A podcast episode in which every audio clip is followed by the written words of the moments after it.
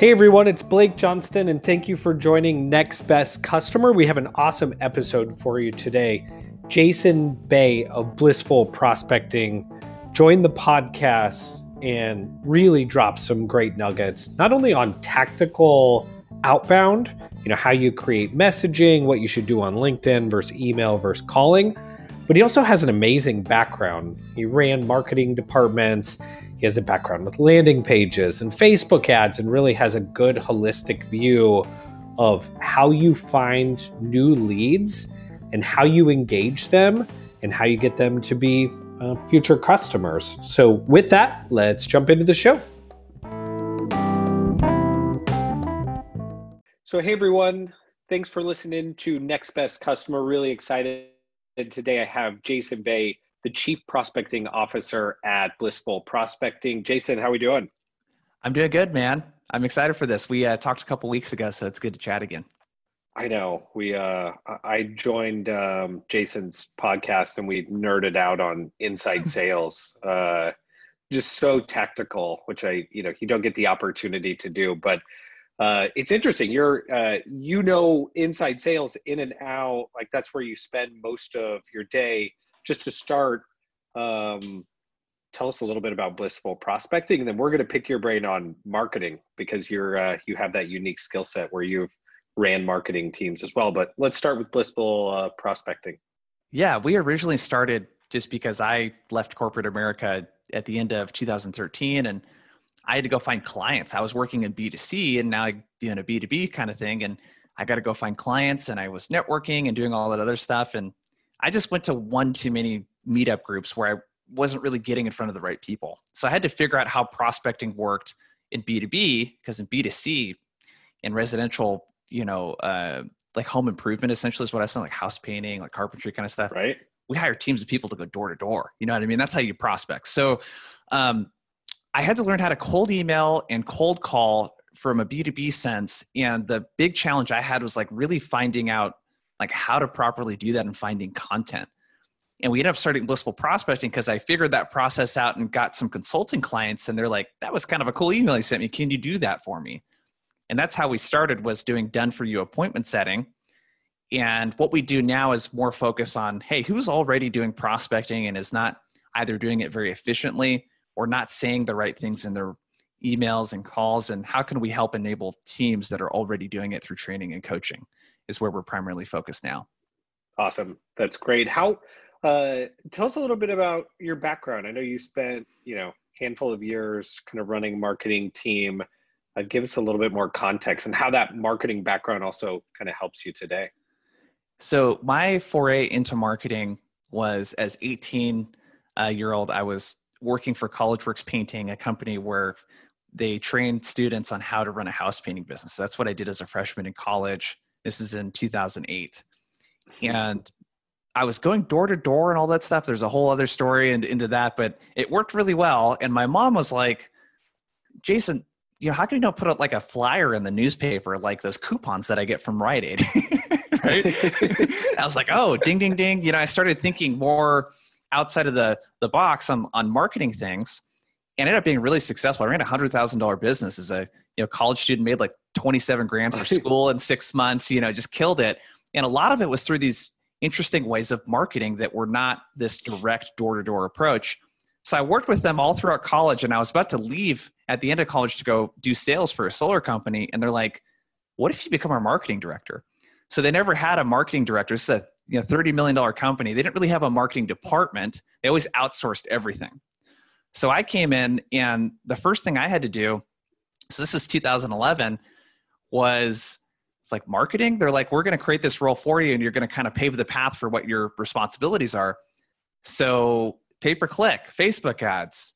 I'm like, okay, this is like back in the day before Evernote and stuff like that. Uh, really could like screen crop and like save articles. So I was literally I had binders like this thick, printed out articles on what's a landing page. I didn't even know what pay-per-click was or what it was called. Like I didn't even know what to look for. You know what I mean? And what that ended up turning into was me learning how to run Facebook campaigns, Google AdWords campaigns, um, all sorts of other alternative stuff that I was doing in small town Brookings, Oregon, five thousand people. But how do we scale that out to a thousand people doing sales all across the United States?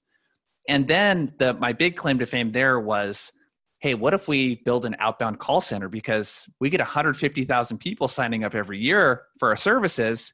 We close ten thousand of them. What are we doing with all those leads to supplement what the field's doing? Signed up. Again, don't even know what to look for. I don't even know what a predictive dialer is, nothing. And we ended up starting this call center with like five people at first. And we didn't have a dialer. So they were manually dialing. I'd print out leads for them. They were manually dialing.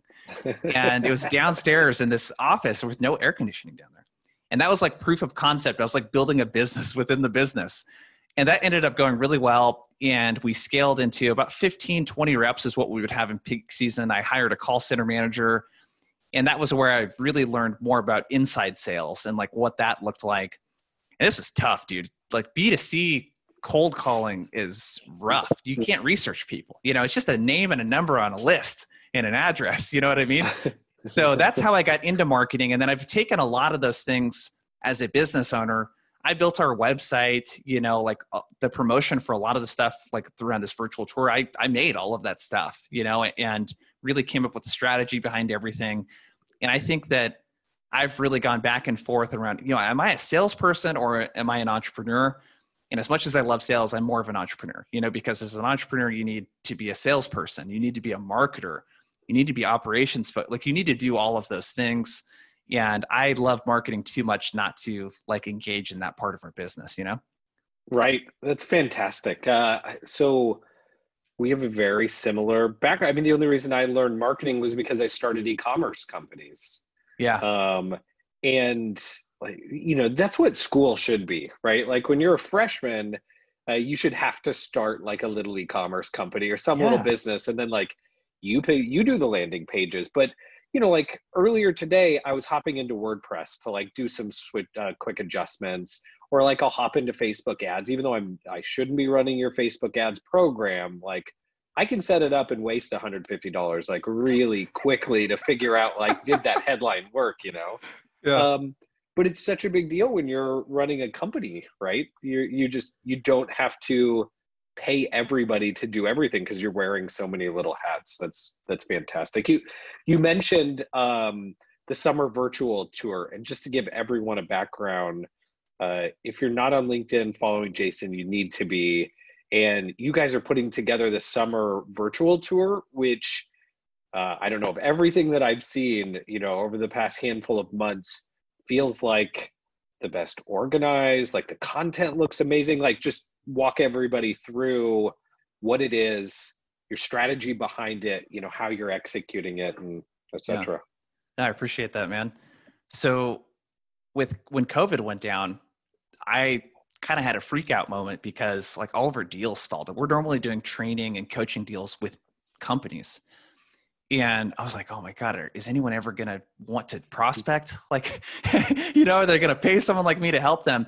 And what happened during that time that was really interesting, and I think a good lesson, is like really listen to like what people are asking for. And a lot of individual reps were coming to me and saying, hey, do you have a course? I love your content. Do you have a community? And all this other stuff. And I was like, no, we don't have any of that. So I went to work like six weeks, six weekends in a row, just crushing it, you know, like killing myself to turn all of our business trainings into courses that people could consume, and creating a community, and just like really packaging all of that stuff.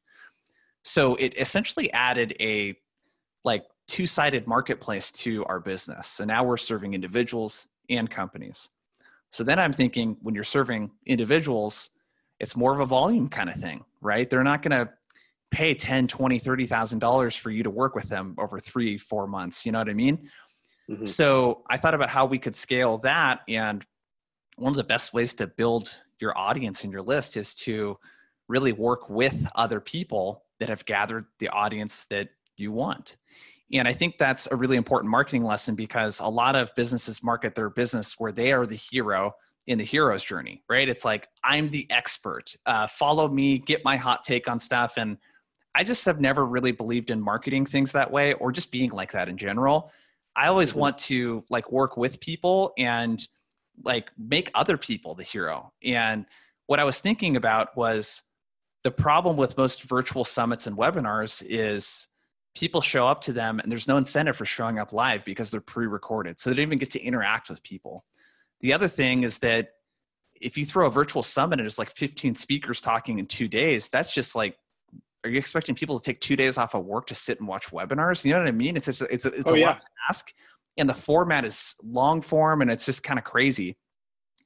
And so I was thinking from an attendee standpoint, what would make this a win? And just doing the opposite of that, like showing up live, spreading it out over the summer so that people could spend an hour or two per week or three and consume content and actually get to apply it. And I think that's what's another thing there is the most sales content or content in general, how-to content is not bite-sized. It's not, here's what this is. And like, literally like, here, go do this thing. It's very conceptual. It's very high level. And that's a whole problem we could talk about on another podcast. Mm-hmm. But so I wanted to make it a win for the attendees. The other thing I was thinking about was, well, how do we make this a win for the speakers? And the thing that speakers complain about is sitting in front of the computer for an hour, pre-recording something and not, not having fun doing that. And then two, like they literally get no help with promotion. So like basically people invite them on so that they can just like hammer their email lists and their social following and get people to build the company's list for them. So I was like, how right. can I make this a win for the speakers? And really doing that was, how can I position them as experts and really help, uh, you know, everyone help promote each other because they like each other's content. And how could I spend enough time working with them on the topic and the things that they're talking about and making it easy for them to share, that it would be very low effort for them to build their list and their following and their social proof. And the wins for us were obvious, right? We get to build our list and all that other stuff. So I think like really strategically thinking about how to make it a win-win-win, you know, for everyone. I think that's really the first part of it. And the the tour in positioning it that way was, hey, you know, we're like, our stuff is great on LinkedIn, our content's good. And I've been on a lot of podcasts and we have one, but you know, we don't have tens of thousands of people on our email list. You know what I mean? Right. Oh yeah. so, so it's like, in order to get to that level, again, instead of making it about us and like, oh, we're doing this thing, it's like, well, well, no, like, how can I make this a win for the speaker? How can I make them want to share this? How can I make someone attending like really want to show up and share it with other people? I think that's another marketing lesson too, is like, how shareable is your stuff? Like, what's the incentive for the speakers to actually share that they're participating in the webinar? What is the right. incentive for the attendee to, to share it with their coworkers? You know what I mean? So that was kind of where the thinking came from behind it. Yeah, I love your uh, theme um, around just promoting your customers. Like, if that's all you do, uh, you know, you're you're typically doing a good job in marketing. There's a guy that uh, I've worked with a lot. His name's Jeremy Boudinet at Nextiva. I don't know if you know Jeremy at all, but he had uh, he was had a his own agency for a little bit, and now he's a kind of does some marketing, a director of marketing over there. But that's his whole thing. And he worked with us on a couple projects and he's like, just customer story it, customer story, customer story. And it always works out, you know, works out so well. So I love that. How, uh, so you, the people that you're interviewing are amazing. Like any uh, like really unique takes, things you haven't heard, like what, uh, you know, what's come out of all these interviews? I mean, we just started on this two, two days ago. So I've only done two of them so far. No, no, no pre, no pre-prep. Uh, I'm going to be covering this exactly. It just absolutely blew your mind. uh, yeah, I mean, definitely through the prep of these, I've uh, definitely been surprised because what I wanted to do, and this is, I think, another important marketing lesson is like positioning. So, hey, you don't just want to be another virtual summit talking about sales. Then I'm competing with Outreach and Sales Loft and like all these, these huge companies that have an actual marketing team. You know what I mean? So I think one of the big things was a way that would make this different is like making it very tactical. And when you're looking for tactical things, you start looking at all the different areas of prospecting and you start breaking it down, cold emails, right? Cold calls, personal branding component of it, right? Your LinkedIn presence. Right. And you just start looking for like people that specialize in all of these areas and you naturally get like a really unique thing out of that.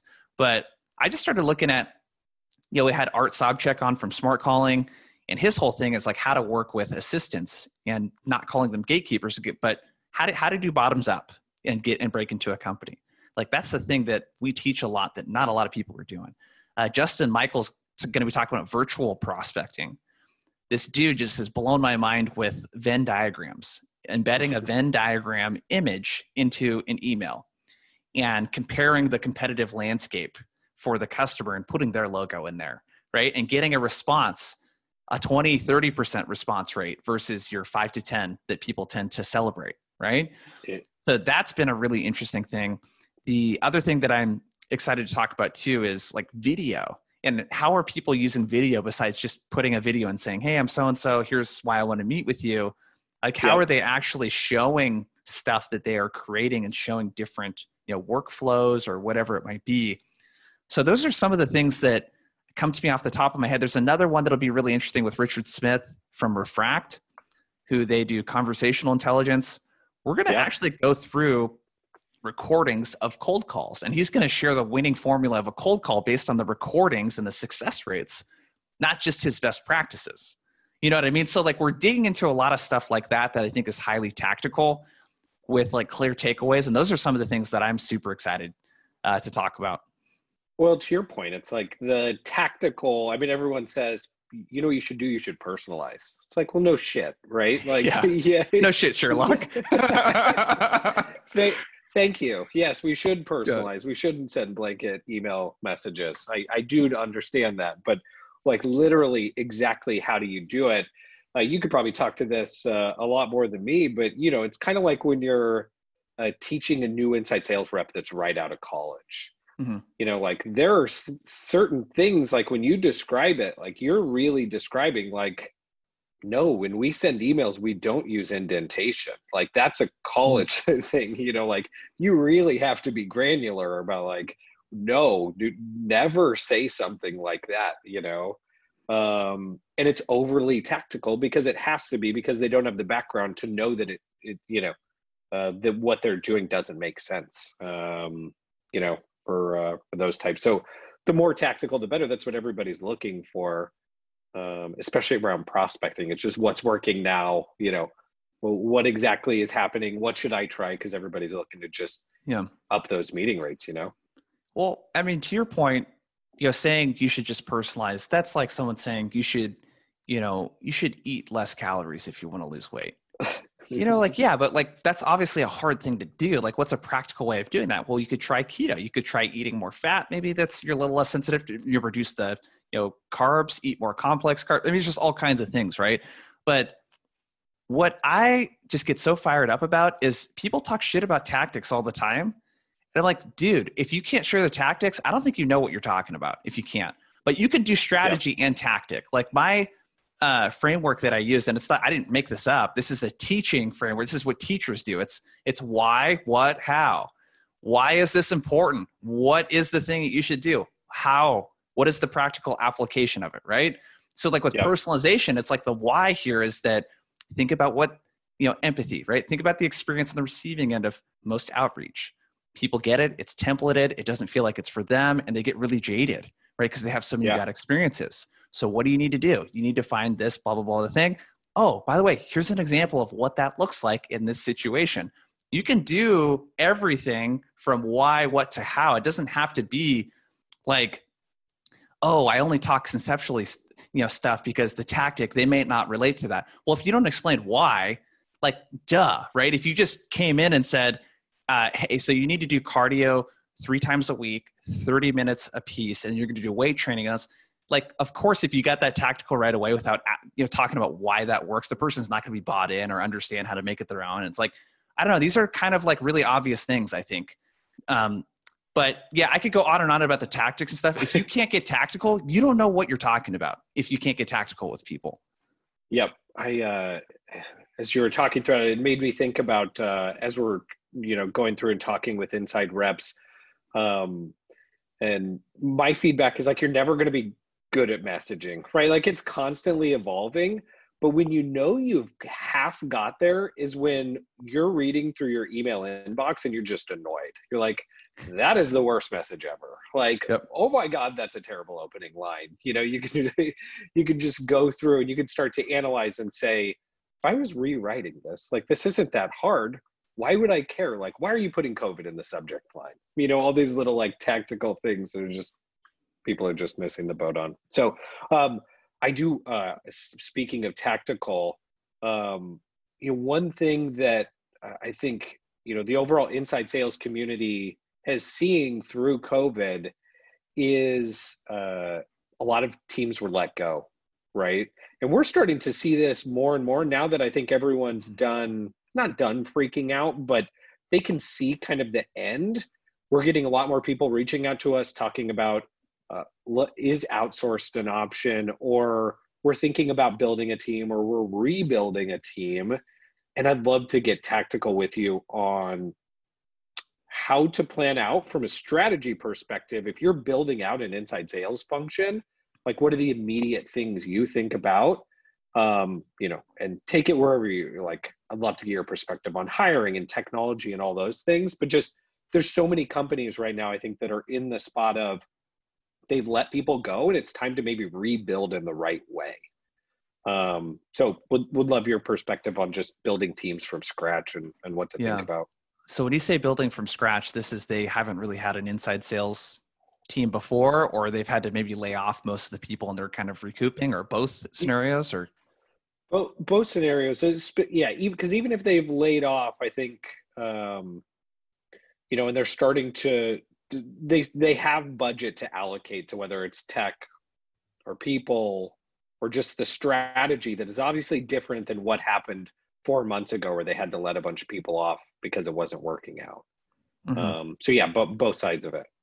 Yeah. So I think of this, I mean, there's really like four components of this, but the three primary would be, uh, you know, people, message, and process. And the tooling, I guess, is the fourth, but that drives, you know, the process. Yeah. So I would be thinking really hard about, do I have the right people?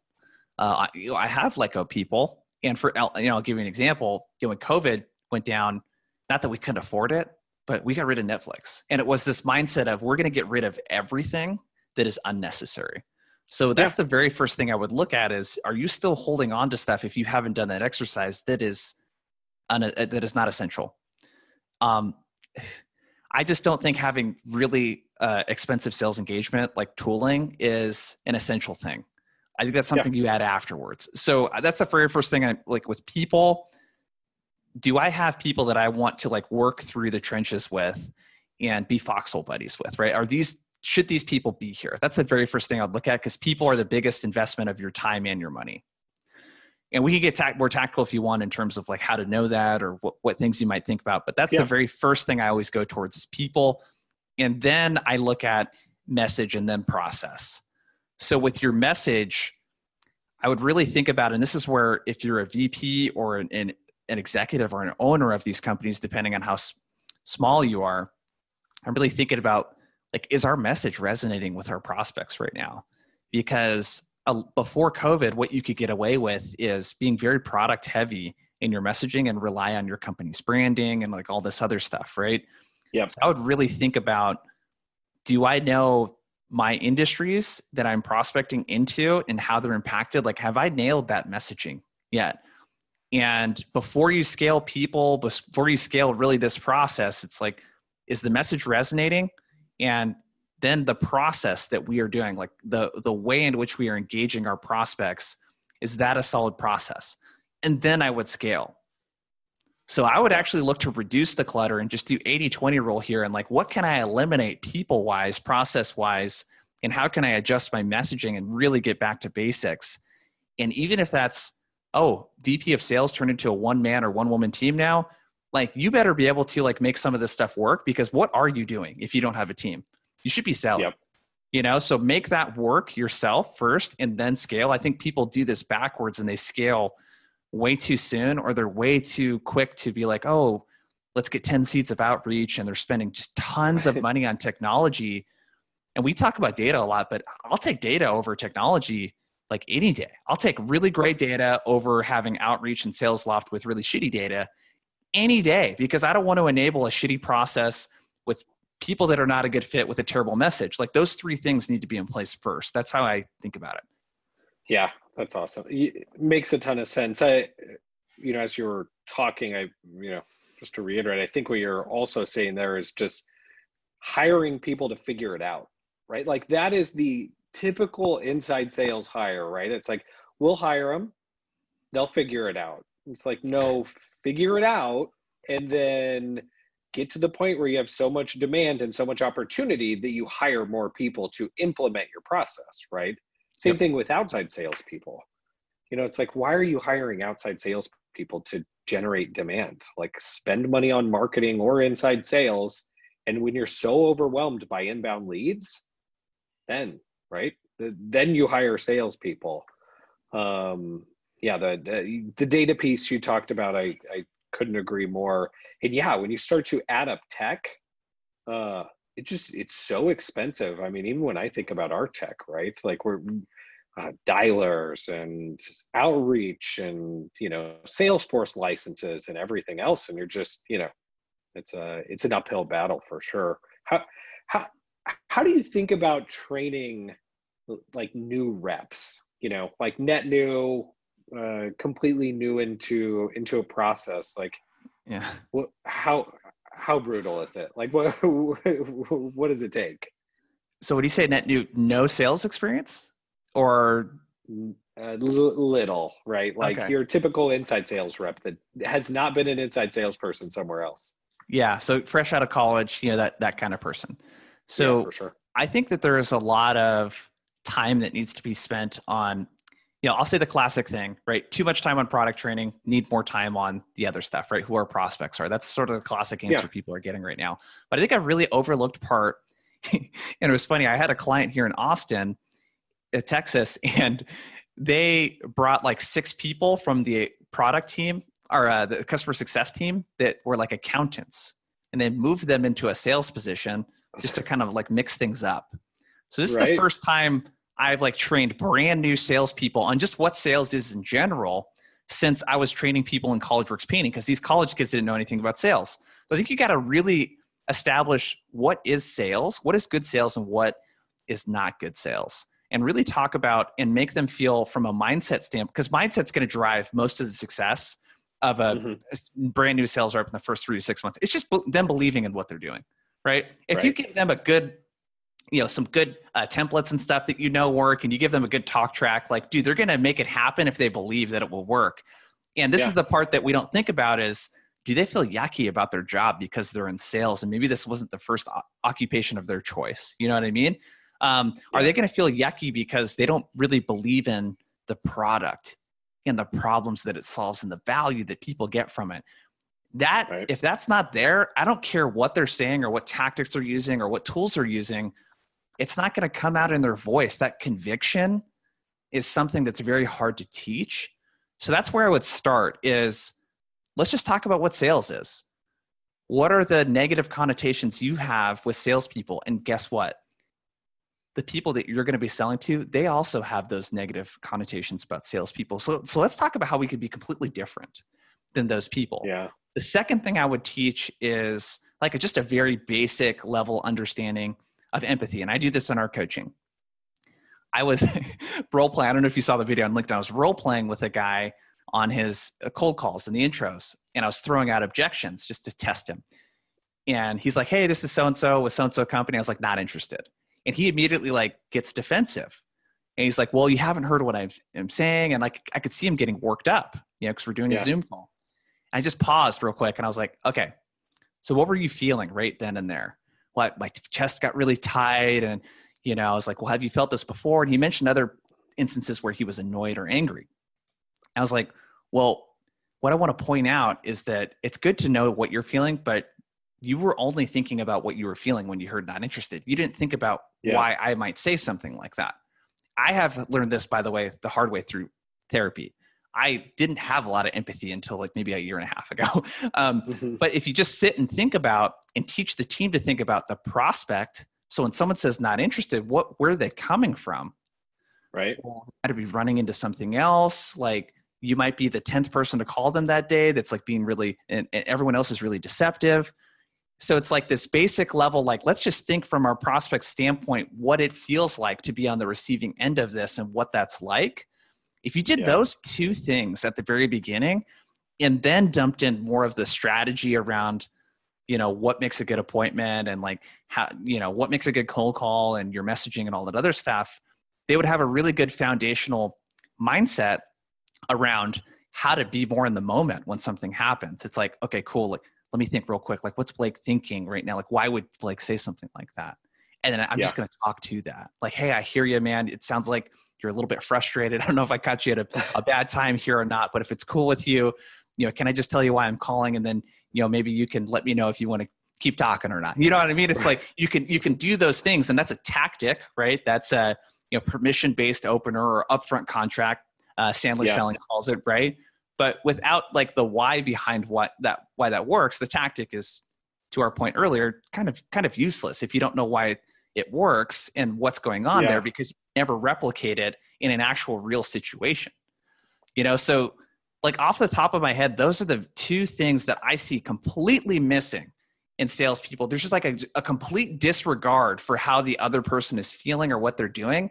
And there's also yep. this lack of self-esteem because they don't really believe in what they're doing. Right.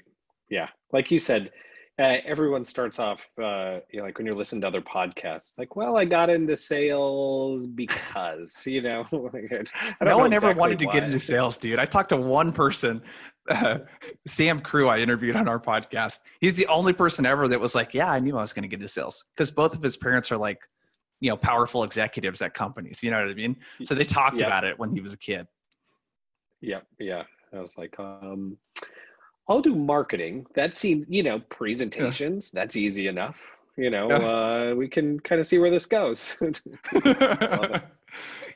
um, well, I've taken up more time uh, of yours than, uh, um, than I needed to, but like, I, I just love how tactical you can get and just your, your advice. Um, so summer virtual tour, everybody sign up for that. Where do they go for that? And then, you know, give us uh, anywhere else you uh, people to go. Yeah, you can go to tour dot blissful prospecting dot com. And what you're going to find there, there's forty-two speakers. They're talking about everything from, you know, cold emails to cold calls and LinkedIn and personal branding and psychology. And really all of it's around just giving you strategies and tactics to set more meetings with your ideal clients. So it's free, it's live. Um, we have twenty-five hundred people, I think, signed up for it right now. So check it out, tour dot blissful prospecting dot com. And I would say that's, that's the biggest thing where you can sort of get on our radar in terms of content and get on our, you know, emails and stuff like that, that you're going to find really helpful. And then the other place would be LinkedIn. Just look, you know, Jason Bay, Blissful Prospecting on LinkedIn. I post content every day on prospecting. I love it. Awesome. Well, thank you so much for joining me. Sweet. Yeah, this is fun, man. All right. Talk to you later.